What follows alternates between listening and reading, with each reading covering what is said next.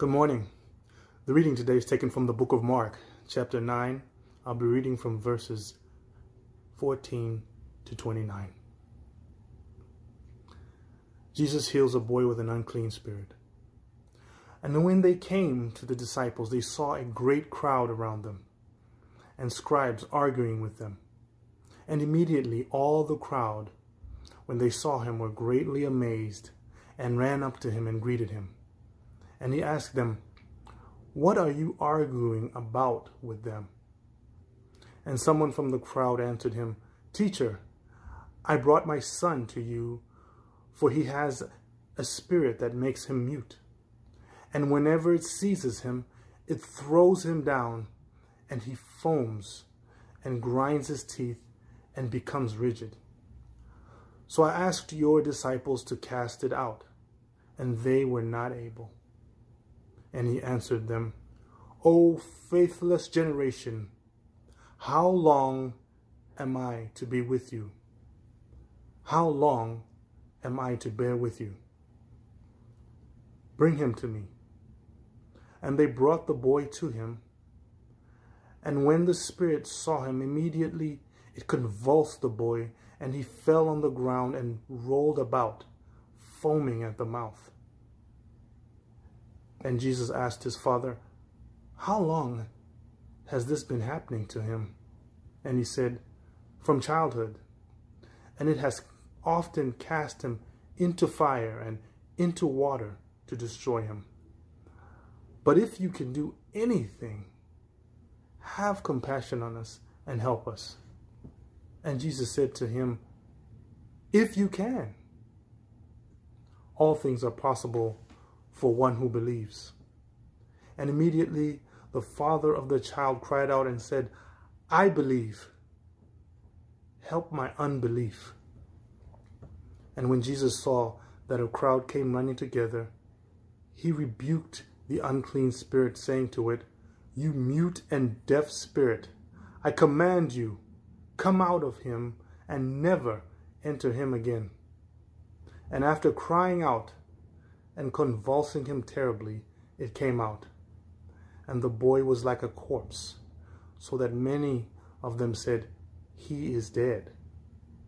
But Jesus took him by the hand and lifted him up, and he arose.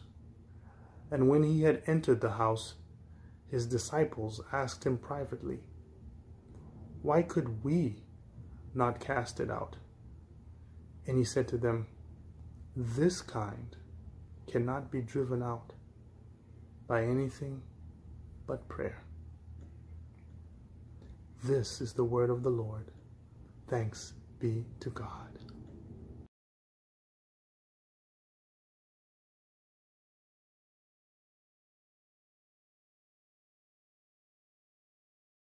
One of my favorite movies is Spike Lee's production of Malcolm X. It's a gripping portrayal of the life of one of the most consequential black leaders of the 20th century. But one of the heart wrenching truths that is revealed in the story is that Malcolm X, the man who would become the most effective spokesman and recruiter for the Nation of Islam, was driven to Islam in part by the failure of the church. Malcolm's father was a black preacher who was not afraid to speak the truth of Scripture to the power of a Jim Crow culture. But not only did the Ku Klux Klan terrorize his family in the night, letting them know that the good white Christians would not stand for his father's troublemaking, they ended up murdering his father, resulting in the complete breakdown of Malcolm's family. People who believed that they were acting in accord with the faith ended up being the ones who betrayed it most deeply. In every age and in every cultural moment, Christians must honestly reckon with the failures of the church. If we are to have a shred of integrity to our profession, if we are to enjoy real assurance of our belonging to God, if we are to bear fruit, then we must face our failures and respond accordingly. Our calling requires it. Our mission demands it. And in our passage for today, we get helpful direction for some healthy self examination that is incredibly relevant to our cultural moment. So let's take a look at Mark chapter 9. Mark chapter 9, verses 14 through 29. And we're going to approach this text through three points where we see the failure of the disciples, the struggle of our neighbors, and the faithfulness of Christ.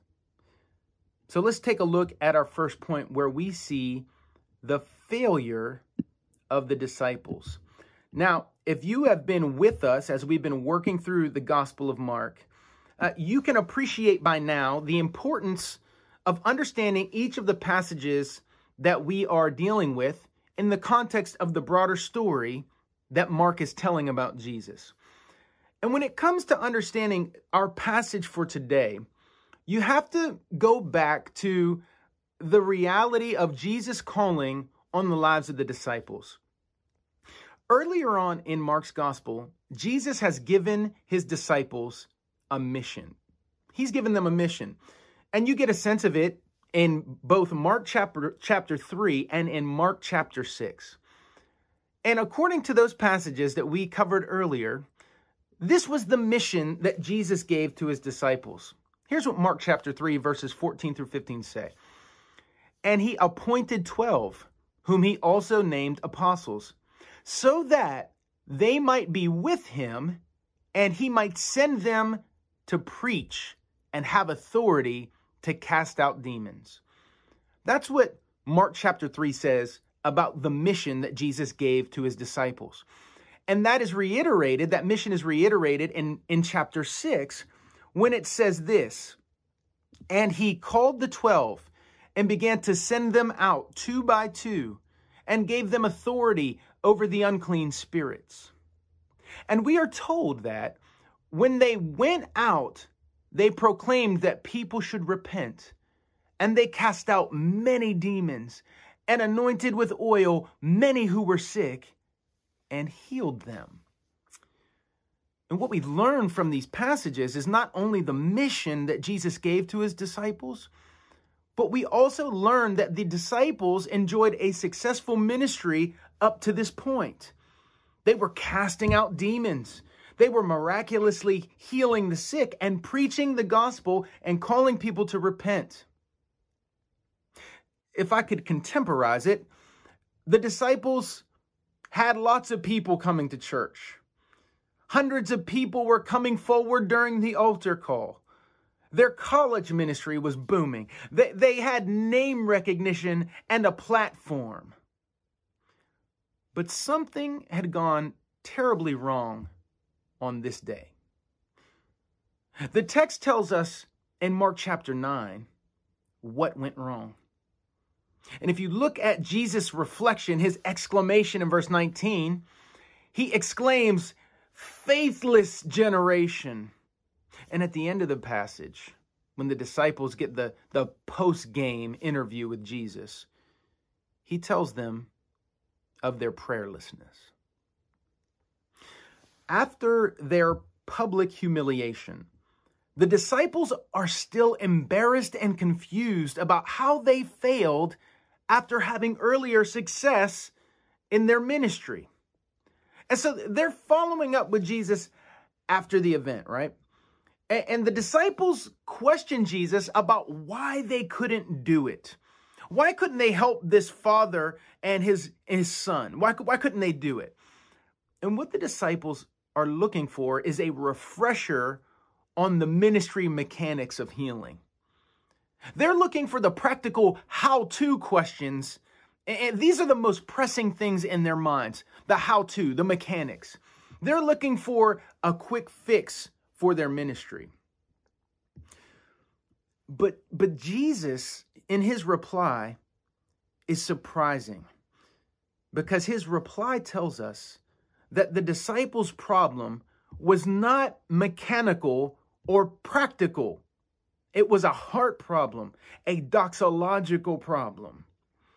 When Jesus expresses his frustration with his disciples, with this faithless generation, and later when he tells the disciples that this kind cannot be driven out by anything but prayer, he's not just talking about faith and prayer as the point of failure.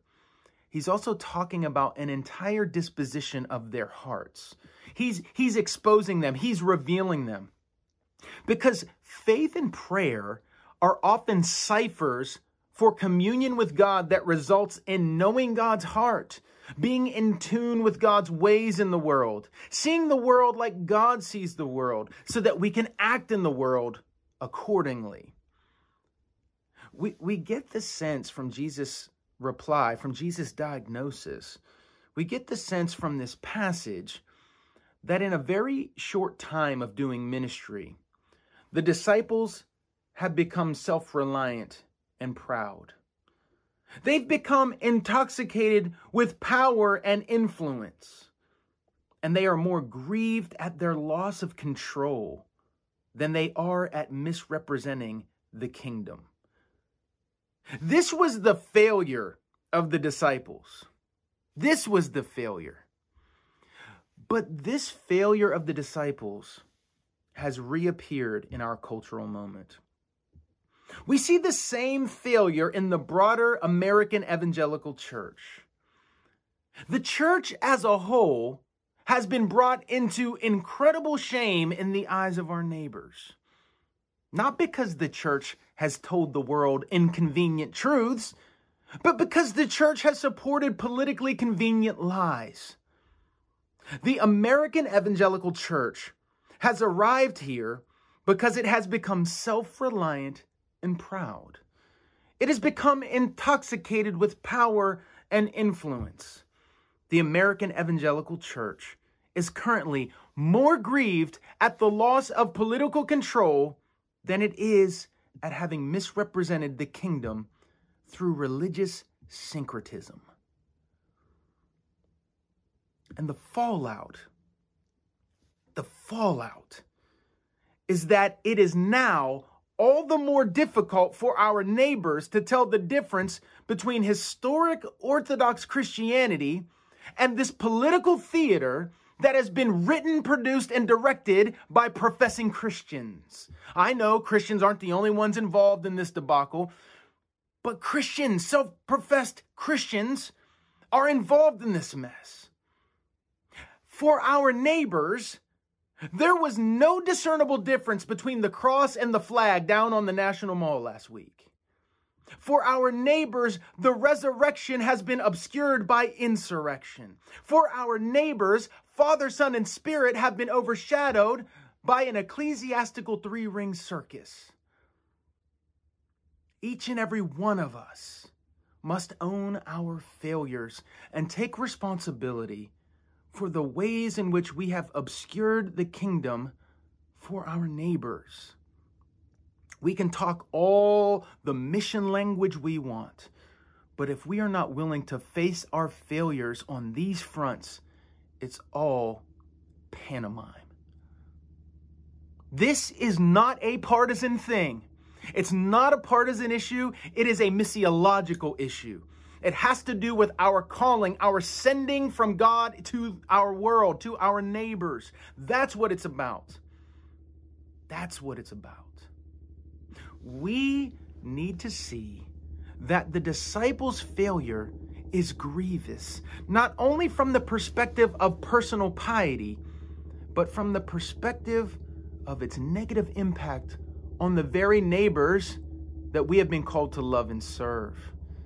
And that brings us to our second point the struggle of our neighbors. The failure of the disciple, the disciples leads to an exacerbation of the struggles of our neighbors. Now, take a look at this passage. I want to paint a picture of the father's experience with his son. This man has brought his son to the disciples, and we're told in the text that this, the, this little boy was possessed by a demon. And this, this resulted in all kinds of dangers to his very life. And his, his father has, has dealt with this since, since the beginning of his boy's life. Think about the problem. The problem is lifelong. When Jesus asks him how long it's been going on, he says, since his birth. It's, it's an emotionally disturbing problem. Think about it. Imagine seeing your child rolling around in a fire or, or having to pull your child up out of the water as he gasps for breath. This problem is physically destructive. When the father looked at his son, he could probably see scars and disfigurement on his boy from previous episodes.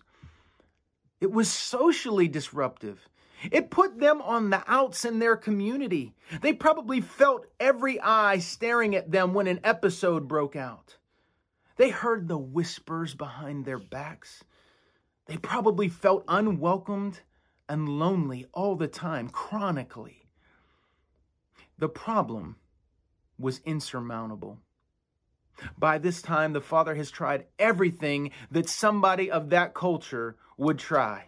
He's gone to doctors. He has tried eh, to wear protective amulets. He has tried magic incantations. Nothing has worked.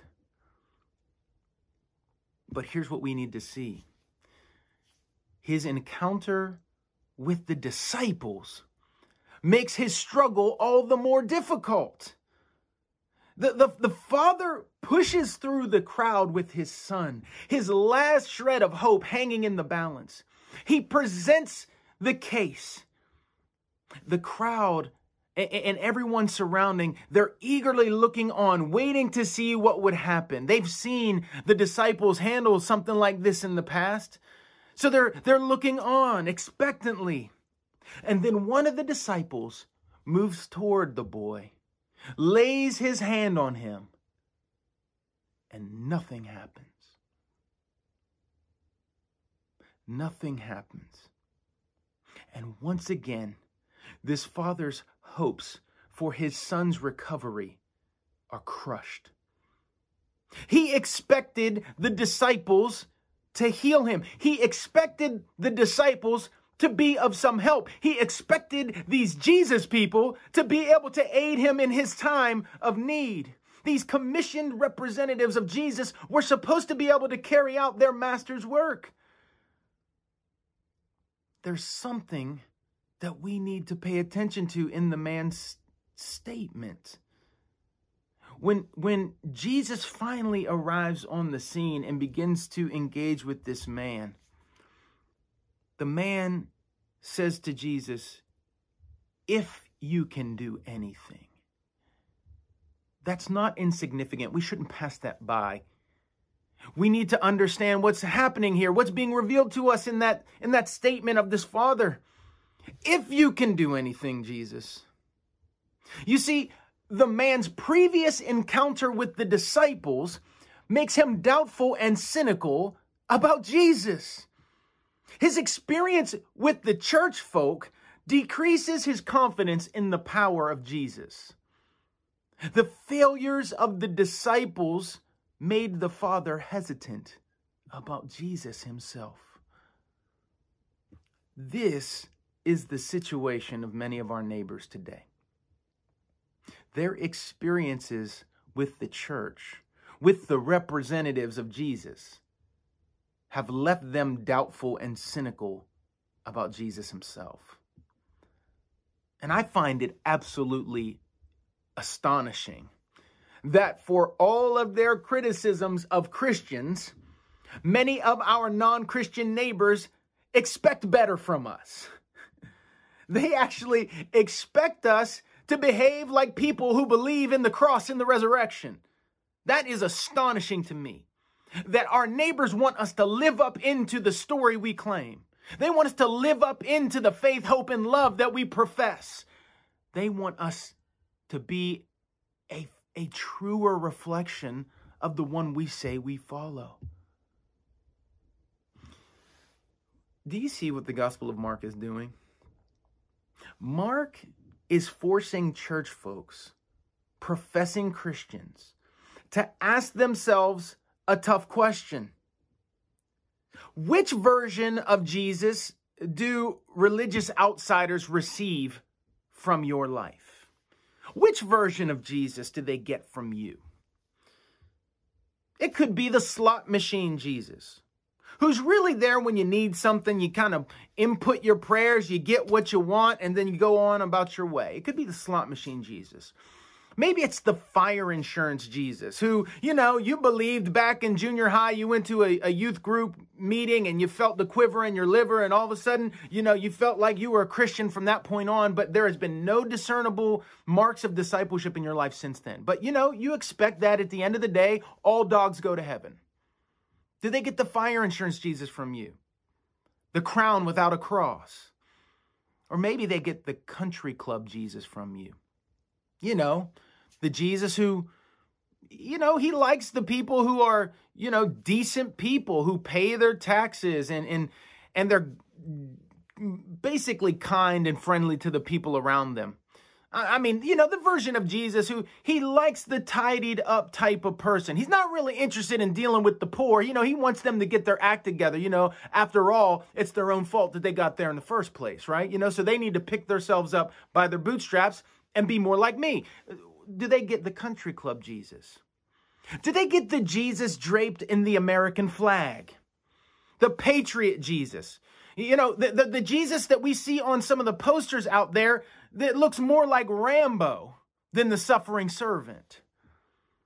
Do we get the libertine Jesus who espouses some amorphous idea of love. Love is love, and, and he has no moral backbone. He has no ethical hard lines about right and wrong. Which Jesus are you giving to your neighbors? Are you giving them the Jesus of Scripture? The full picture, the whole story. This is the question that Mark wants followers to ask of themselves. You understand that, that, that our responsibility when it comes to the, the penetrating questions of Scripture is not to get self defensive and, and to self justify, but to humble ourselves under the mighty hand of God so that in due time He may restore and exalt us. We don't get to pick what we want Scripture to mean as followers of Jesus. We don't get to edit. We are not his divine editors. We must receive the word implanted. We must let the scalpel of scripture cut away the rottenness within so that we may be of better good to the world. This is the word that comes to us from Mark as religious insiders. Mark wants Christians to ask themselves what version of Jesus we're giving to our neighbors. But also, this is important, and I hope that you friends who have been joining us who wouldn't necessarily call yourselves Christians, we're again, we're so grateful that you are with us. We are so thankful that you have tuned in with us. We want you to know there's no other place we'd rather you be than with us. We're so grateful for you. We want you to know that Scripture does not talk about you as if you aren't tuned in. Mark the evangelist wants you to, to wrestle with something as well. He wants all those who are investigating the life of Jesus to consider this challenging consideration. He wants to, to challenge you to look beyond the failures and misrepresentations of his people to see him. He's challenging you to look beyond the media caricatures and even the times where media is accurate. He wants you to look beyond the anecdotal stories of Christian failure and church hurt to see him. He wants you to understand that there is a distinction between the church and Jesus. Even though Jesus lives in intimate union with his people, he wants you to understand that his church has many failures and flaws, but he does not. There's a reason why the church is filled with such broken and sinful and, and messed up people. It's because we need a Savior. And the good news is that Jesus invites people like us to Himself, people like you. You know, the church is more like a hospital than a country club. There are all kind of people with all kinds of afflictions represented who are drawn to Jesus, that Jesus has drawn to himself. But Jesus does not want you, friends, to miss what's happening in the text. The, the scriptures aren't shy about the failures of individual Christians and the failures of the church as a whole in different pockets of the world at times. But the scriptures are also clear about the unique hope that there is in Jesus. As you deal with Jesus, make sure you're dealing with the Jesus of Scripture. Make sure you're dealing with Jesus according to Scripture and the global historic witness of the church. But let's return to the Father in our passage. Due to the failure of the disciples, the Father seems to be under the impression that Jesus can't do that much more than his disciples were able to do. But he figures that a little help is better than no help at all. Maybe Jesus can give the situation a boost. But here's the reality Jesus doesn't come to give the situation a boost. We don't need a pick me up. We don't need a shot in the arm. We don't need a sidekick. We don't need a little assistance. We need a savior. We need rescue. And we can't hear that enough because we constantly forget it. What do you do when you run into the tough scenarios of life, no matter what they may be? Do you take an if you can approach to Jesus? If you can, Jesus, will you help me to resist this sin in my life? If you can, Jesus, will you help me to overcome the anxiety that floods my mind? If you can, Jesus, will you help me to meet my financial obligations and be a giver? if you can, Jesus, will, you help us to love people who are different from us? If you can, Jesus, will you help the American church to do justice, love kindness, and to walk humbly with you? Listen, if you consider the entire sweep of Scripture, the entire scope of God's story, you will see a number of needy people giving up on the if you can, Jesus and walking into the fullness of God. Abraham let go of if you can and became the father of a nation in his old age. Moses let go of if you can and parted a Red Sea to lead God's people to freedom. David let go of if you can and he united God's people under God's rule. Daniel let go of if you can and he enjoyed rest and peace in the face of danger and calamity. Shadrach, Meshach, and Abednego let go of if you can, and they survived the fiery furnace that was meant to destroy them. The apostles let go of if you can, and they spread the gospel of God's grace all of the over the world through word and deed. And the question for us is what would happen in our lives, in our ministries, in our city if we let go of if you can, Jesus? That story is not finished yet. But after hearing Jesus' reply, this father makes an incredibly insightful request. Jesus says, If you can, all things are possible to the one who believes. And immediately the father shoots back in desperation, in, in, in a form of prayer. He says, I believe, Help my unbelief. Do you see that? It's a beautiful paradox. You, you, can, you can call it a prayer, but the Father is onto something crucial for Christian spirituality. And it's this belief and unbelief are mixed in all of us. None of us has red hot faith around the clock.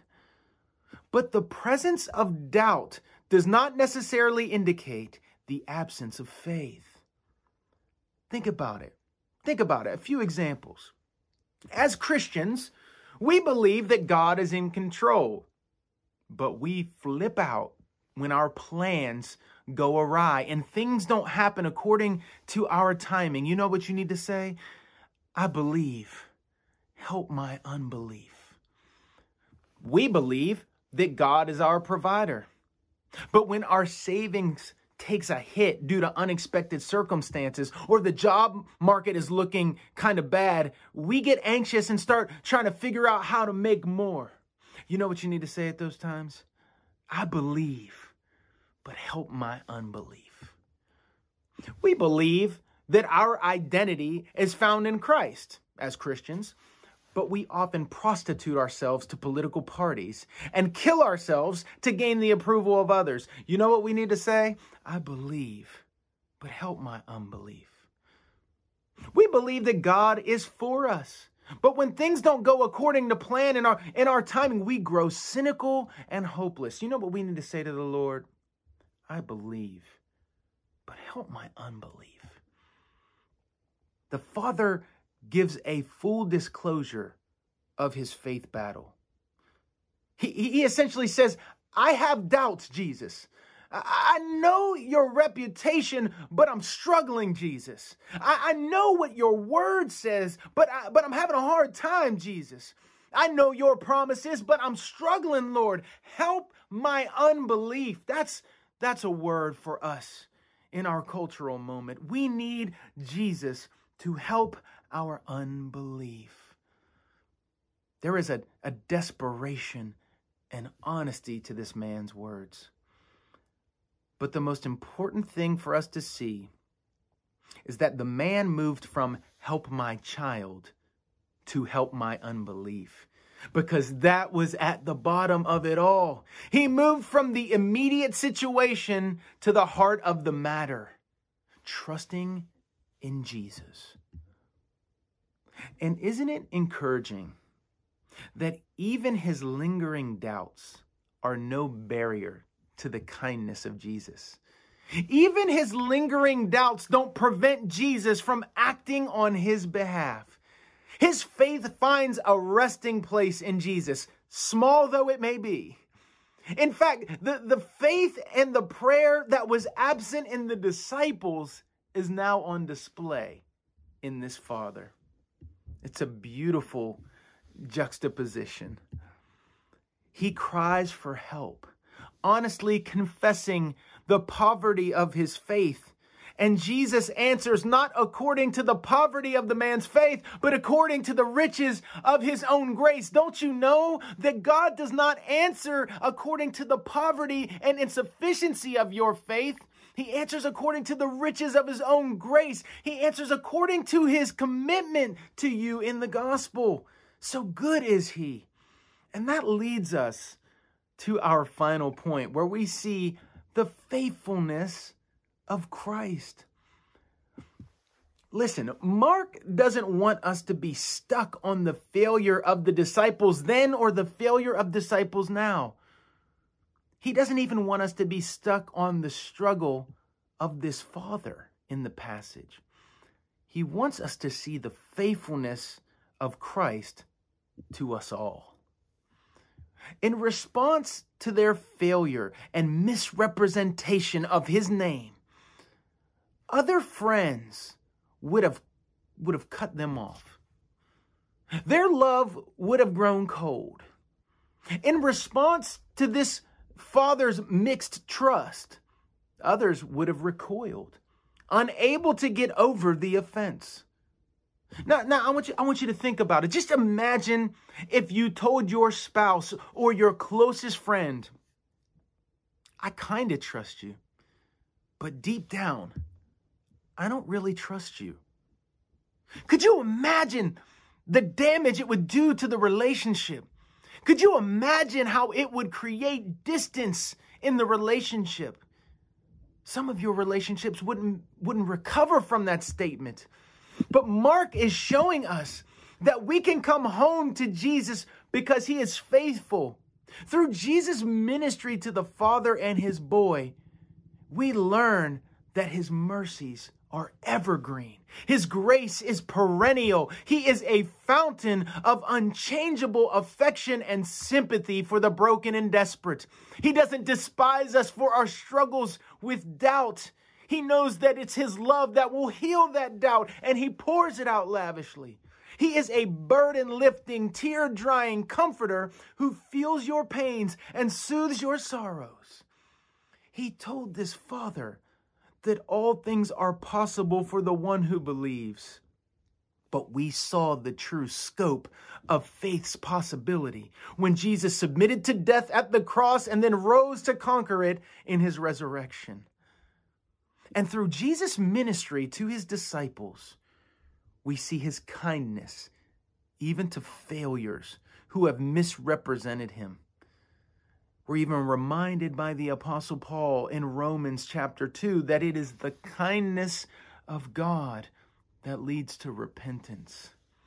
He is patient in his teaching and swift in his pardon as we come to him to learn the way of the kingdom, to repent of our sin and folly, and to understand what it looks like to return to his path. The faithfulness of Jesus does not mean that we are exempt from God's fatherly discipline. He will confront his people with his truth, and he will deal with those who are not his but bear his name and bring shame upon his name. The scriptures tell us, Vengeance is mine, says the Lord. I will repay, I will deal with it.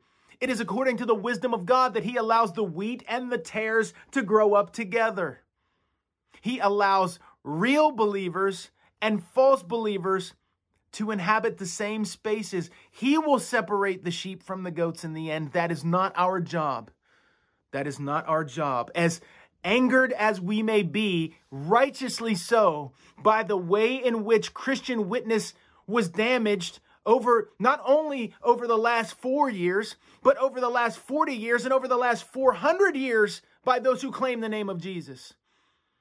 This, this last week's episode was just the most recent iteration of a, a long line of professing Christians who have brought shame on the name of Christ because they have failed to be true to what the scriptures say the way of the church is to be in the world.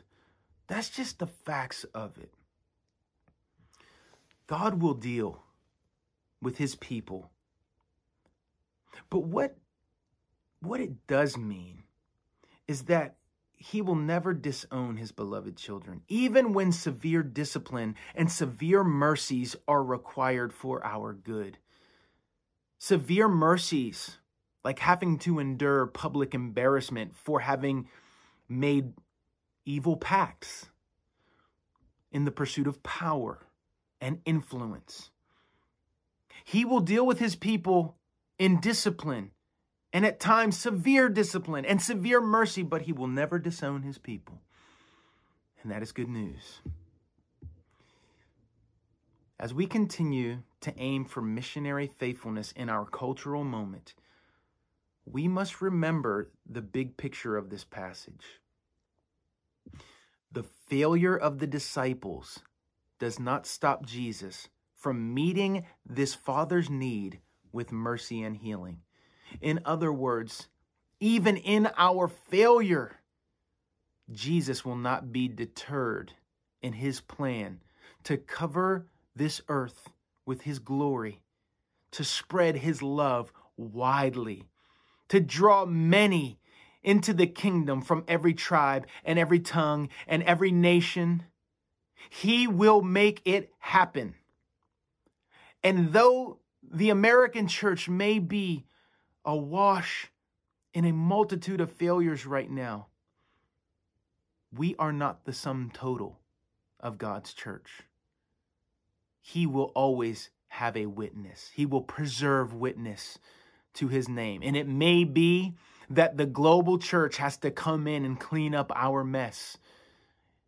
It may be in the next generation with our children of our church we, we don't know, but we can have confidence that Jesus will build his church and the gates of hell will not prevail against it. So let us, in response to this passage, commit ourselves to kingdom truth over political power, even though it may cost us, vocationally, even. And, and let us think about our failures with respect to our neighbors, and where necessary, confess and ask their forgiveness.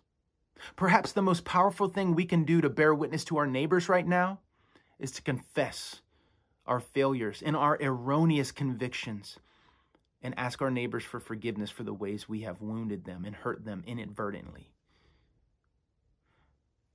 And finally, we need to fearlessly submit to communal accountability in the context of difference. The only way we will avoid self delusions and echo chambers is if we listen to brothers and sisters who inhabit a different space than we do in the church and put our convictions before them. And where they identify idolatry and error, we need to submit and repent and then repair and return to the Lord's way. Let us remember that we are a people of hope, and our hope is not in this worldly kingdoms. It's not a trite thing to say that we must remember that Jesus said that his kingdom is not of this world. We are sojourners, but we must be faithful sojourners, faithful to our God, faithful to our neighbors. And let us remember that he will remain faithful to us. Amen. Let's pray. Lord, we thank you for your word. We thank you for your promises. We thank you for the sting of Scripture. And we ask that you would help us to receive this word with humility. Help us to receive the word. Help us not to view your word through a, a partisan lens so that we can filter out the inconvenient parts. But let us hear it.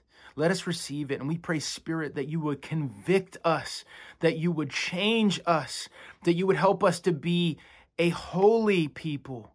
Help us to live as your treasured possession, your people that has been, been called to bear witness to your manifold excellencies. Help us to turn our hearts to you. Help us to be a counter witness to the false witness of our age. And Lord, we ask that you would heal our land. We pray that you would help us as your church to be faithful in this moment. We pray for protection over our city. We pray that you would protect our neighbors from violence and those who would work evil in our city under false pretenses.